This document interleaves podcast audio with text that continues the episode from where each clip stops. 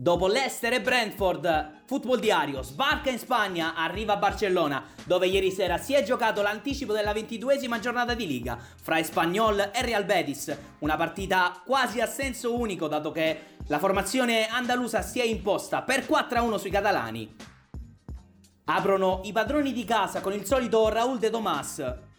che raccoglie un pallone e insacca la propria dodicesima rete in Liga, confermandosi come uno dei migliori bomber in circolazione in tutta la Spagna.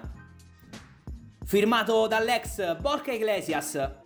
bravo a trasformare un calcio di rigore dopo un consulto di qualche minuto da parte del VAR per un tocco di mano nell'area catalana. Il Betis però non si accontenta del pareggio e prima di andare a riposo passa in vantaggio grazie al colpo di testa di Guido Rodriguez che inganna la difesa dell'Espagnol e insacca la rete del 2-1. Nella ripresa è ancora il Panda, Borja Iglesias, a rendersi protagonista con la doppietta personale.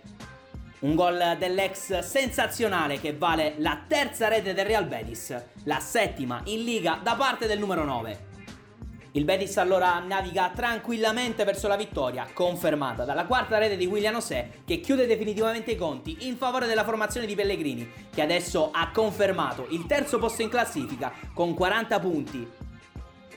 Un altro successo che fa bene alla parte verde e bianca di Siviglia, dato che è il quarto nelle ultime 5 partite giocate fra Copa e Liga e proprio in Coppa il Real Betis si è preso forse la soddisfazione più grande, quella di aver eliminato il Siviglia dopo la sospensione della prima gara in seguito al lancio dell'oggetto nei confronti di Joan Jordan. Un successo conquistato soltanto nei tempi supplementari che ha lanciato la formazione di Pellegrini ai quarti di finale, dove il prossimo 3 febbraio arriverà la Real Sociedad, un'altra delle rivelazioni di questa liga, dove se non stanno emergendo come negli anni passati le solite Atletico Madrid o Barcellona, stanno risalendo e prendendo di nuovo quota formazioni proprio come il Real Betis, la Real Sociedad o ancora meglio lo stesso Siviglia. Il Real Betis ha conquistato proprio contro l'Espagnol la sesta vittoria in trasferta, confermandosi come seconda squadra più forte in trasferta con 20 punti, dopo il Real Madrid che ne ha conquistati ben 25.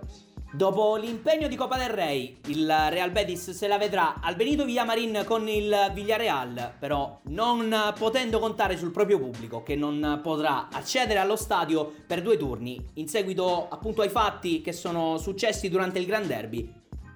Dopodiché ci sarà una trasferta a Valencia contro il Levante. In conclusione, possiamo dire che il Real Betis si sta sempre più definendo come una squadra pienamente europea, una squadra da tenere d'occhio sia per la rincorsa Champions dove i punti di vantaggio sul quarto posto sono 7 nonostante le due giornate in più e soprattutto per l'Europa League dove potrà essere una mina vagante per qualsiasi squadra.